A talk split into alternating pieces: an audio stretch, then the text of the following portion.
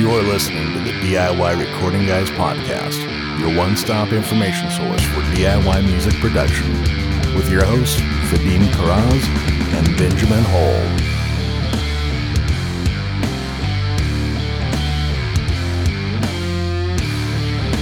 Hello and welcome to another episode of the DIY Recording Guys Podcast. I'm Vadim from Calm Frog Recording.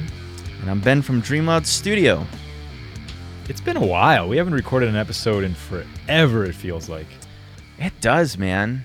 I feel like everything in my life has changed, even though it's all the same. Really, everything has changed in your life because we're coming to you from a different studio location.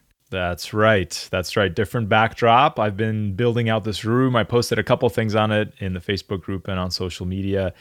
And man, did I underestimate the amount of effort that it takes. I am just appalled at how much time I've spent building these panels.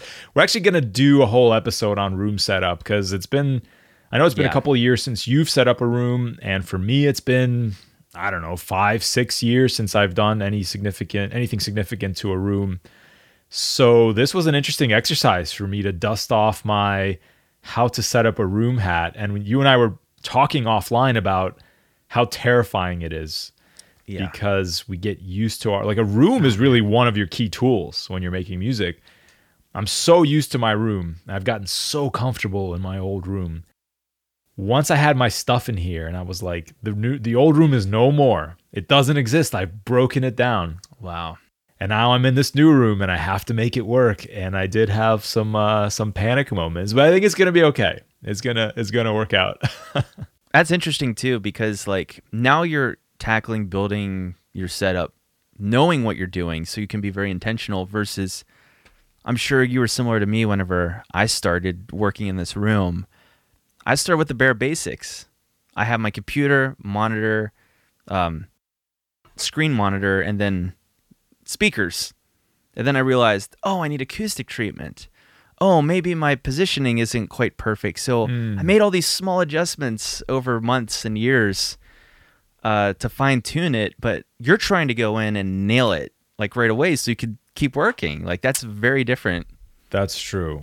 It is a little bit different and a little bit the same because I've done this now, like you said, in some form, whether it's just setting up like a laptop, but in some form or another, I've tried to carve out spaces to work in 5 times, call it, since I've started getting into making music. And every time I go into it thinking, this time I know what I'm doing, so I'm going to do it right. And every time I say to myself, okay, I made a couple of mistakes, next time is going to be the time I get it right. But also, every time I say, by the time I'm done, I say, I will never set up another room ever again because of how long it takes. But 5 years later, I'm like, I could set up a room. It's been a while. I could make some improvements. Yeah. That's very funny. I think of, when you talk about it, it reminds me the same as songwriting. I get done with a song and, we'll talk about a little bit of this, I'm sure, in the episode today, but I get done writing a song and I think about all the mistakes that I made of man, I should really make a template for my tone, my guitar tone and bass tone, so I don't have to pick things from scratch. And then you're like, oh, I have this perfect template. And then you set it up and you inevitably tweak with things every time. It's just a thing. Yes. It's a never ending journey. That is for sure. But yes, I did. I built all these panels that you see in here. Actually, we had Yesco Lohan on the podcast a while back from Acoustics Insider. And he has a course that I ended up enrolling in called Build a Better Bass Trap. So it's a really cool course, actually. Shout out to him. Again, we'll cover it more on the episode on room setup. But I did find it made my life a little bit easier because the first time I built panels in my first space, I really was kind of guessing. I was like, this seems like it could work, get a bigger hammer, but this time I had a little more direction and it helped a lot. And they actually look really good too. So that's cool. Thanks. Yeah. That's always the thing with we're all about DIY recording. But the one thing about DIY is sometimes you can really tell it's DIY. And I like that with those panels, I mean, you could tell they're DIY, but they look good, though. They look intentional DIY. Yeah, exactly. I love that. Intentional DIY. Also, like, the other day, my wife's sister walked into this room, and she was like, it smells like Home Depot in here. I was like, you're right. It's that fresh cut lumber smell. It's just, it's like a new car smell. It's kind of nice. All of the, untreated wood, and it actually is like a nice place to work in. It feels good to be in here. So that's been fun. That's great, man. I can't wait to hear more updates and, get into that room setup episode. Yes. I'm excited for that episode as well. Before we dive into today's episode, which we haven't named yet, but it's going to be something about like recording day 2, mixing hack or something like that, something sexy. But before we get into that, give me a quick update on what you've been up to. So, dude, I'm super pumped. I finished writing this song that I've been working on for a long time and delivered it to the vocalist I know that agreed to do his vocals on it. So It's pretty much done. I've done like a first mix on it. I always have this tendency to, especially for my own music, I want to just tweak. But 80-20 rule, I'm like, that mix is 80% of the way there. It's sounding pretty good. I'll send it off. And I can make adjustments while I'm waiting for the vocals to come back. But I'm pumped it's done.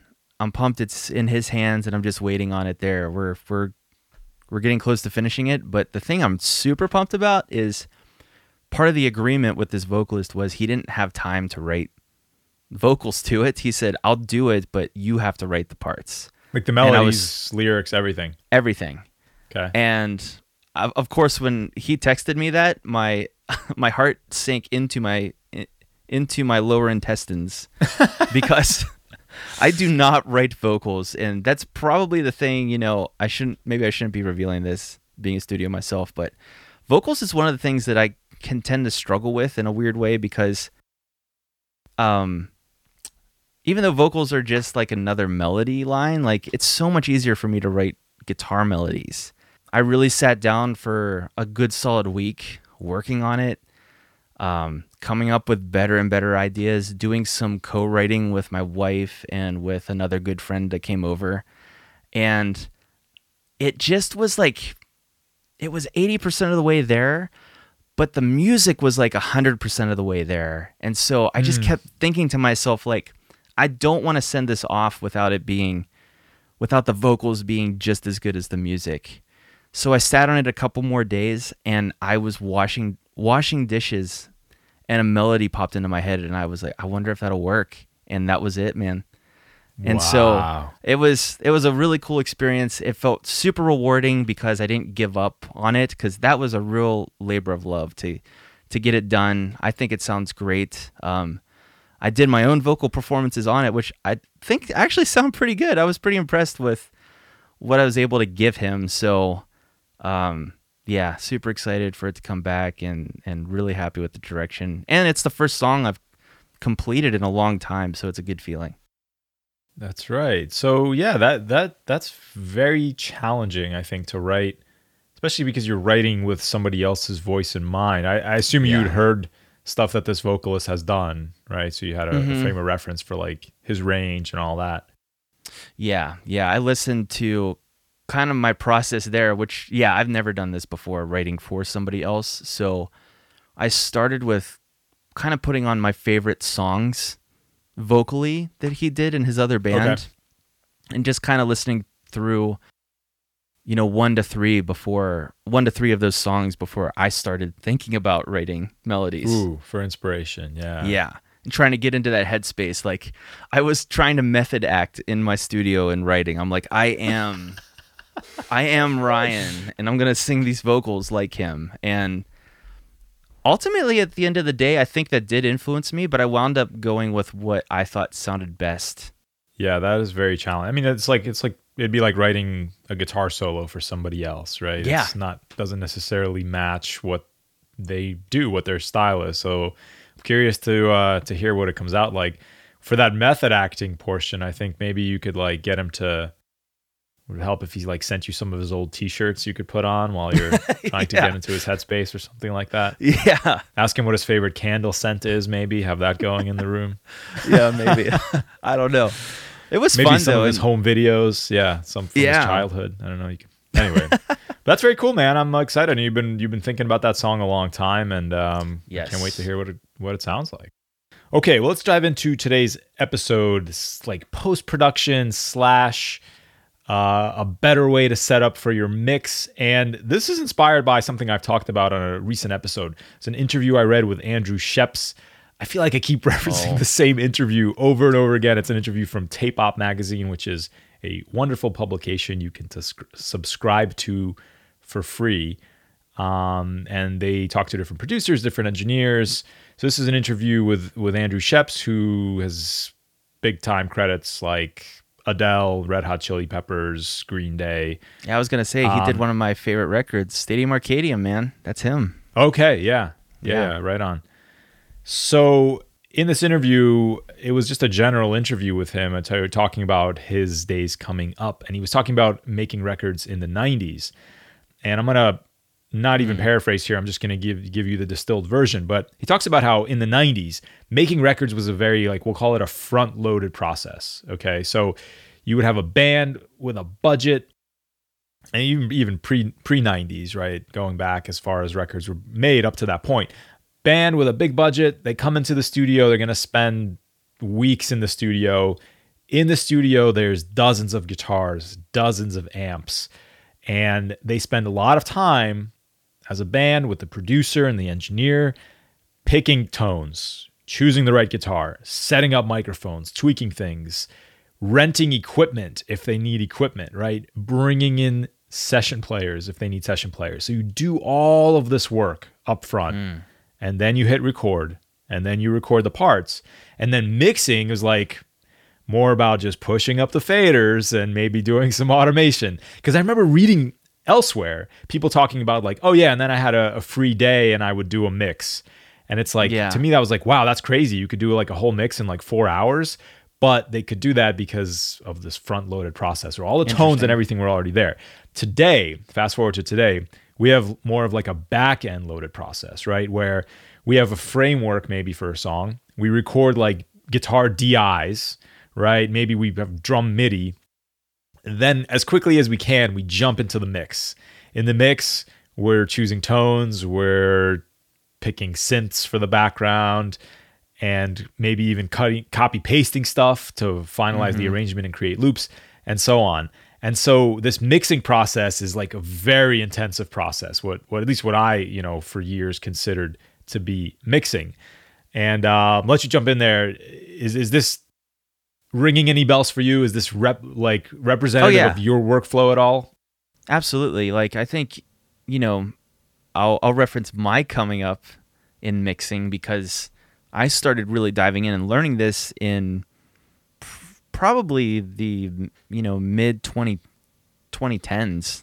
So much later than Andrew Scheps. And I think by that point, the approach was more, we'll fix it in post. We'll do all this stuff later, and it's almost kind of like, it even kind of fits the workflow of especially us DIY guys, because maybe you bring in a band and they don't, well, all bands in general don't have nearly as much of a budget. And so with a lesser budget means just less time in general to record. So I've done a lot of projects where a band comes in for a weekend and wants to record a full 3-song EP. And that's a hard thing to do from, Saturday 9 a.m. until Sunday at, 9 p.m. or 10 p.m. or later. Like, to get 3 songs done is quite a chore. So what you wind up doing is you just get the best takes you can, or you just try to capture the bare minimum that you can fix or work with after the fact. Yeah, you hit the nail on the head. And this is actually exactly where I wanted to go next is, thinking about, why is that the case? And he talks about it a little bit in the interview, and he says some of the exact things you mentioned there, which is that studio time is expensive, budgets are smaller, right? Whether you're in the DIY sphere or whether you're Adele, maybe not Adele, but like a bigger artist, your budget isn't what it used to be. So we need to be a little bit faster. Also, like, recording technology has come a long way, where like now clean, precise recordings are accessible to all of us at home, right? So I think we are more used to being able to get something quick and dirty down and having it be usable because of this next point, which is that digital signal processing and computing power has improved so much to where now it's like we can just record the DI and like we can get the tones later, even using plugins like amp simulators have come such a long way. So I think the final reason is just kind of a laziness factor also comes into play when you're recording your own music, which is that it's easier to just sit and do stuff with a mouse and keyboard if you can get away with it than like running back and forth to the other room and like adjusting your SM57 on your amp cabinet, right? Yeah, for sure. Absolutely. So this is great. You know, we all, I think, in the DIY sphere tend to work like this, and it's fine. Most of us get away with it. Certainly I get away with it for years and years, but there are some challenges with this kind of back-loaded approach. And just to name a few, I'm curious to know what your thoughts are on these as well. One is that we have to use a lot of plugins and a lot of digital signal processing, right? Amp sims, high-quality ones, reverbs, high-quality ones, virtual instruments, they all chew up a lot of processing power. So I know for me, very often I run into these massive sessions where my computer is like at the limit of what it can do, and I have to start committing to tracks. Another point I'll mention is too many options leads to paralysis by analysis, if you've heard that expression. So there is a tendency to, oh, that guitar doesn't sound quite right, I'm going to pull that amp sim back up and start tweaking the amp settings on there. It's like we haven't committed. So that it gives you the possibility of constantly going back and second guessing, which again, this is all written in blood. I'm guilty of this. The third thing I'll mention is the intimidation factor. This is maybe not the case for everybody, but for me, certainly I'll jump into doing a mix and the tracks are so raw. And I'm like, this is a mountain to climb. This is an elephant that I have to eat with a teaspoon, right? Yeah. And it's intimidating to start a mix from that point. So I'll kick it over to you. You got anything to add there on the challenges of this backloaded process? Yeah, I totally agree with you on the first one. As far as like just having bigger sessions, like especially my whole setup is digital, so pretty much on every track, I'm adding some type of analog saturation to just give it more of that analog thickness and vibe, depending on the genre. But like I'm kind of trying to make up for less vibe on the front end. Right. But one thing I will add too is that, you know, it really resonated with me. What was exactly your second point? I know what I wanted to say, but what was the second point? Paralysis by analysis. Okay, so I definitely am super guilty of this one as well. I will say I've gotten way better though, especially about writing music, and I think it's because the vision for what I want my music to sound like has only clarified the more that I've worked on it and the more experience that I've gained from working on things in the studio. So let's talk about guitar tone in general. Like when I go into writing a song, if I have like a very distinct idea of what I want my guitar to sound like, I want it to sound like grungy, like a Gojira guitar tone, but still some of that high fizz that you get from like a high gain amplifier and maybe like a metalcore thing. So I have a very specific vision. I want to get somewhere in between there. So I know whenever my tone is kind of achieved that, when I'm tweaking it, instead of I'll contrast that instead with going into something, trying to create it and saying, hey, that tone sounds pretty good, but I've only gone through two-fifths of my presets. Maybe there's a better one that I haven't even tried out yet. So instead of just realizing that, okay, I've achieved my vision, I'll move on, instead you get into this very nitpicky, detailed headspace where you're just not sure. And so you just try everything to see just maybe there's a better one on the horizon. It's actually one of the reasons why I still have analog amps for my own music, is because I don't want to go through that. It's hard enough with the amps I have to dial in a tone that I want without having also 10 other amps I can choose from, with each one with 10 other knobs, right? Yeah. So it got me thinking all of this. And I was thinking about what a hybrid approach might look like. And this is where I kind of tried this day 2 process. And so I'll give you a scenario. This is real. This is the last song I produced. It was a song that I produced and mixed and mastered, actually. And so we did the pre-production. The artist and I is just an acoustic singer-songwriter. And so we had that production laid out. We had, the drum tracks. We went back and forth with a couple of demos. We knew what the layout of the song was going to be like. Then we had this is our day 1 recording session, which was to say we recorded acoustic instruments. So he came into the studio, we recorded the acoustic guitar, we recorded vocals, and then I think later that day or maybe the next day I recorded the bass and some other shakers, and ukulele was the other one I had. If you remember, I was recording ukulele. Oh, yeah. So this is... We'll talk about acoustic guitars, right? I recorded 4 channels of acoustic guitar. Actually, I tried your mid-side technique. So I had one microphone looking at the neck body joint, another one underneath it in a figure 8 pattern to pick up the sides. Love that, by the way. I think that's going to be my go-to. Awesome. And then I had a third microphone, small diaphragm condenser on the bridge for some sparkly top end. And then, of course, I took a DI because it was an acoustic electric, and why not? So now I'm sitting here. I have 4 channels of acoustic guitars. Mm-hmm. I have a bass track. I have all these vocal tracks that we recorded. And instead of jumping into what I would consider this is my mix session, a lot of this is semantics. It's mindset, compartmentalization. But I did what I would call a day 2 recording session by myself.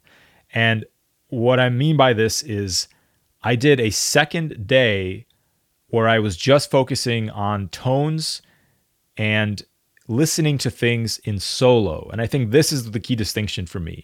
When we're mixing, we're making decisions for the mix, how things fit together. Yeah. And I didn't want to do that yet. So for example, acoustic guitars. So I spent, a couple of hours or an hour or whatever, I don't remember, whatever was appropriate, listening to the mics, blending them the way I wanted, and even reamping the acoustic guitar tone where I just ran it through a preamp I had to warm it up as a line level signal.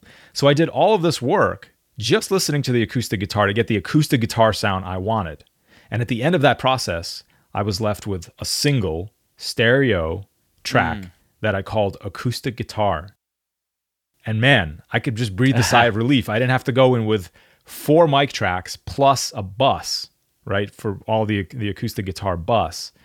I just had my stereo acoustic guitar track. And I did the same thing. I did the same thing for bass. I reamped the bass. I did the same thing for vocals. I edited and comped all the vocals. And then I, quote unquote, reamped them again as well, which is something I've been doing lately. I run a line level signal out and in through a fancier preamp to add some coloration. So I spent a day doing all of this work, and then I was ready to start the mix. So I'll let you comment there. You ever do something similar with tone commitment and focusing on solo instruments?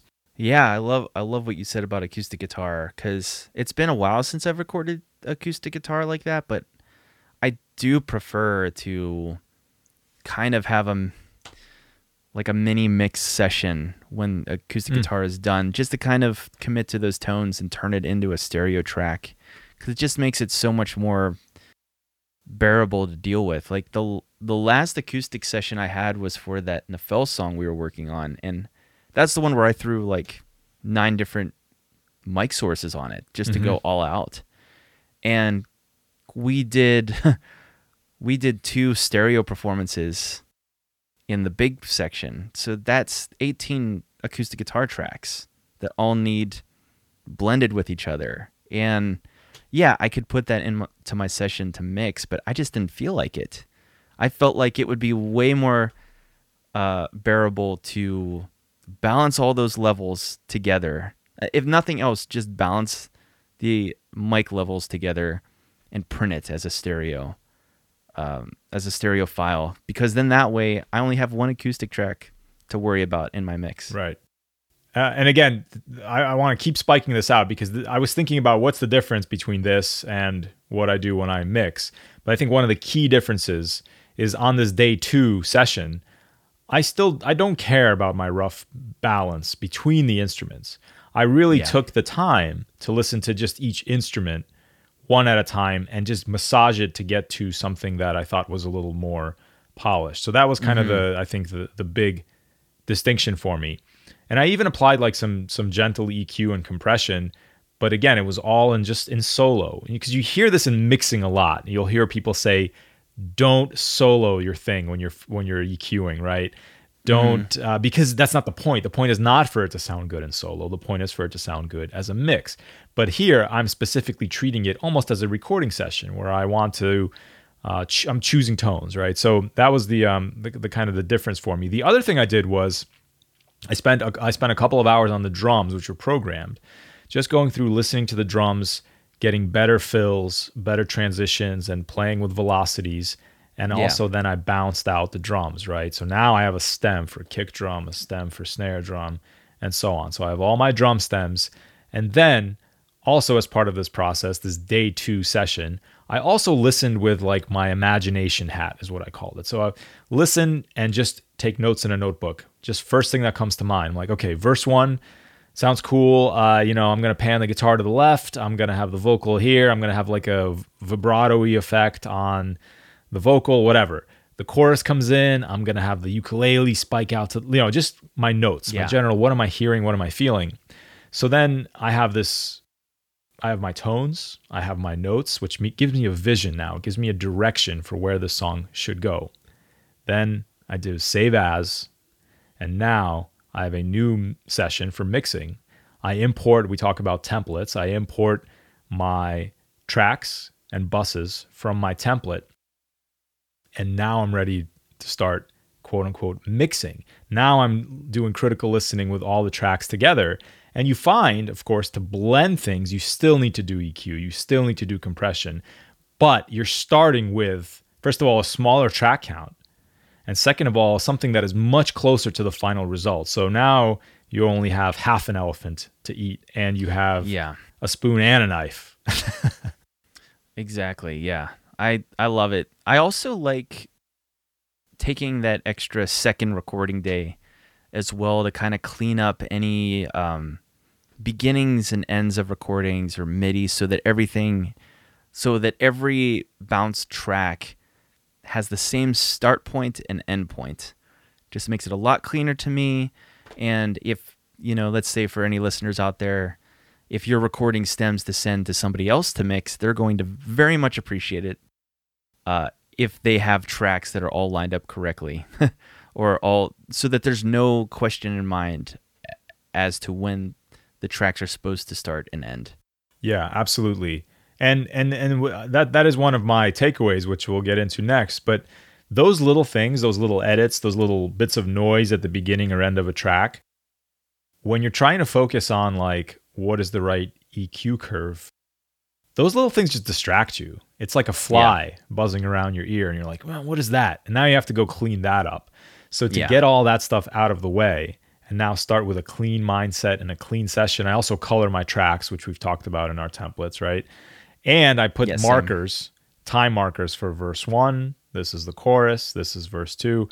It just makes for a smoother workflow. And you always talk about, how much time can you spend in the creative mode, creative part of your brain?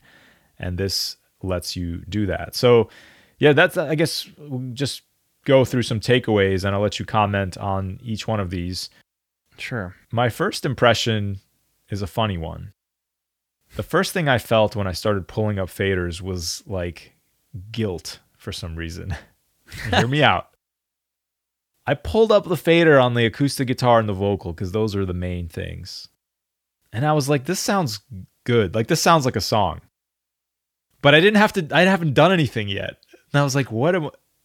You know, you feel like you have to do something sometimes. Yeah.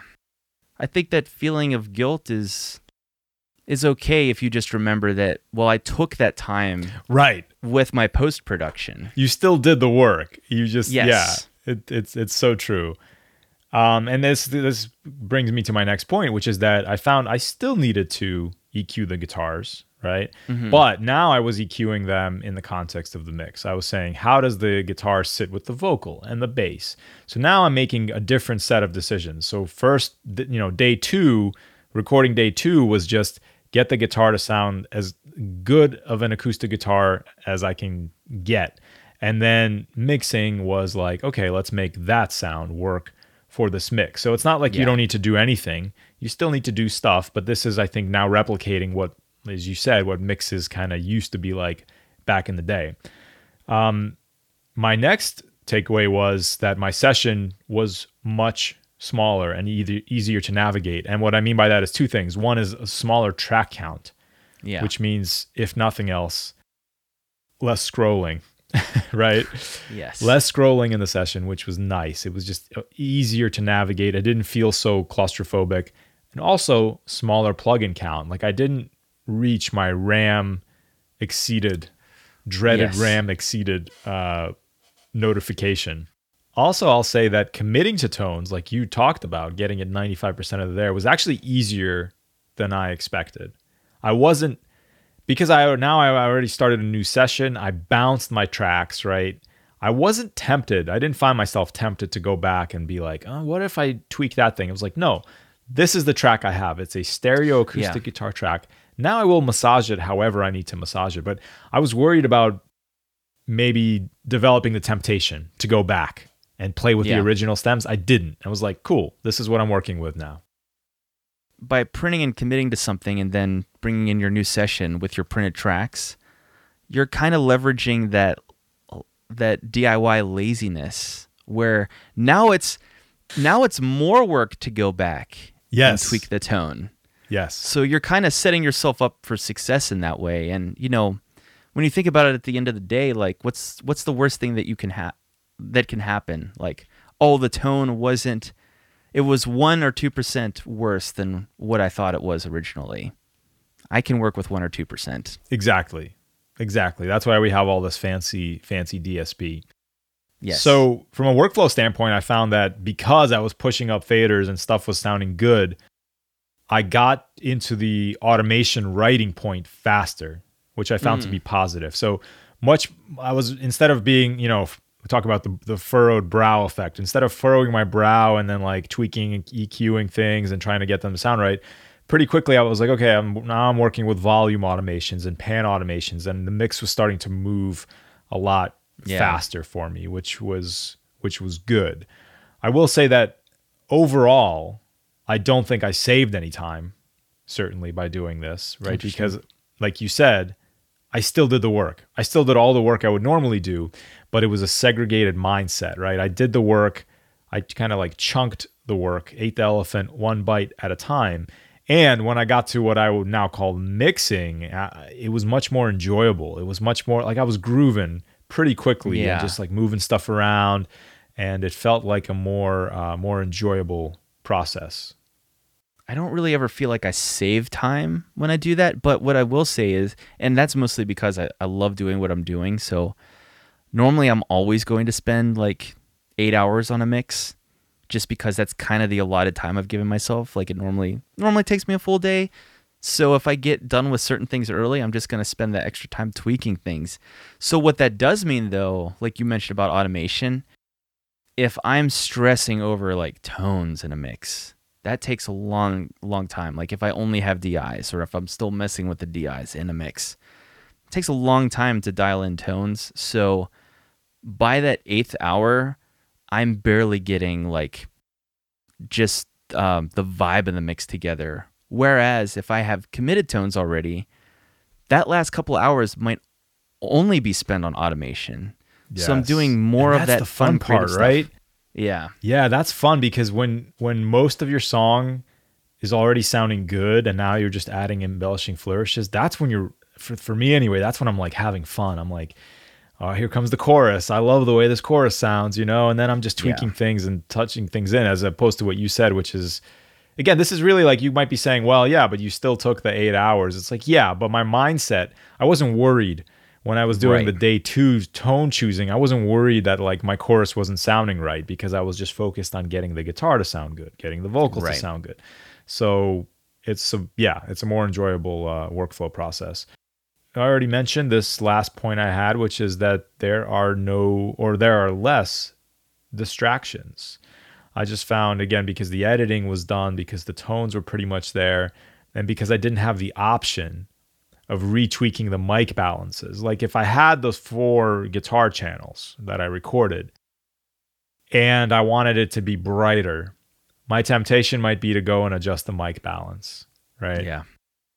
Which is fine, but with having one track, I just scrolled up to my one track. I had one EQ plug-in on it. I pulled that up and just made the guitar brighter, and I was happy in 10 seconds. Yeah. I have nothing else to add. I completely agree. Cool. So yeah, it's an interesting thing. I would say try it. If you want some actionable items here, I would say think about segregating your song creating process into these 3 steps. We'll ignore pre-production for now. We'll assume you already have the outline of the song. Do a day one recording. And that doesn't mean it has to take one day. You can, do what you got to do. Record your tones. This is also great because we talk about if you're newer to mixing, sometimes it's scary to commit to something like compression or EQ. Or what if I can't change it later? So don't right away. Get your recording done. Focus on your performance. Nail your performance. Then take day 2 where you're not mixing yet, but you're going over those tracks a second time. Editing, choosing tones. If you don't have analog gear to, like I'm talking about, reamping a line level signal through a preamp, that's fine. Pull up like a tape plug-in or something to just add some fatness and saturation if it needs it, and commit to those things. At the end of that day 2 process, bounce your stems out. As Ben said, make them all the same length. These are now the tracks you are going into the mix with, and see how you feel. See how you feel starting that mix. Well, cool. Any final thoughts on our day 2 recording process? And is that? And do you like that terminology? Like can't really come up with a better name for this work process. I'm sure there's a better one out there. It's a cool name for it. I'm almost might call it pre-mixing too, because in some ways it is kind of like. It is kind of a post-production, but I don't like the term post-production because originally to me that implied, oh, this is after I'm done mixing, I'm adding post-production, which I do sometimes. I don't like to do that. I think that's a worst workflow, but sometimes I get inspired after the mix is done already. What else can I add? Sure. But we could call this a pre-mixing phase or a day 2 recording. Yeah. Pre-mix is a good one. So you have pre-production, you have the production or the recording, I guess. Yeah. Then you have the pre-mix, mix prep, something like that. Yeah. Then you do the mix. Then you could have post-production. I do that all the time. I'm like, you know what? This needs a little bell. Yeah. And you can tuck that stuff in there. I think you called them sexy bits once, which we'll just go with that. The sexy bits, tuck those in. Yes. And then mastering. Yeah. So it's hard to make a song, man. It takes a lot of work. So kudos to all of you DIY enthusiasts out there making music. It's a labor of love, and more power to you. Stay tuned for our episode on studio build, and we'll see you soon. Until then, it's the DIY Recording Guys reminding you to check yourself before you wreck yourself. All right.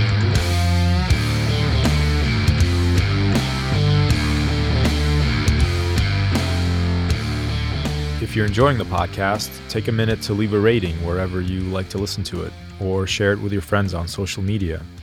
Also, Benjamin and I are working engineers, and we love helping people turn ideas into finished productions. So if you're interested in working with one of us, or just want to discuss a project you're working on, reach out. You can find my work at calmfrogrecording.com. Get me on Instagram at Calm Frog Recording, or shoot me an email, vk@calmfrogrecording.com. And you can check Benjamin's work out at dreamloudstudio.com. Hit him up on Instagram at dreamloudstudio, or by email, ben@dreamloudstudio.com. And finally, join our Facebook group to engage with a whole group of friendly, like-minded people who are interested in DIY recording. Just search for DIY Recording Guys on Facebook. Thank you so much for listening and for your continued support. I'll see you next week.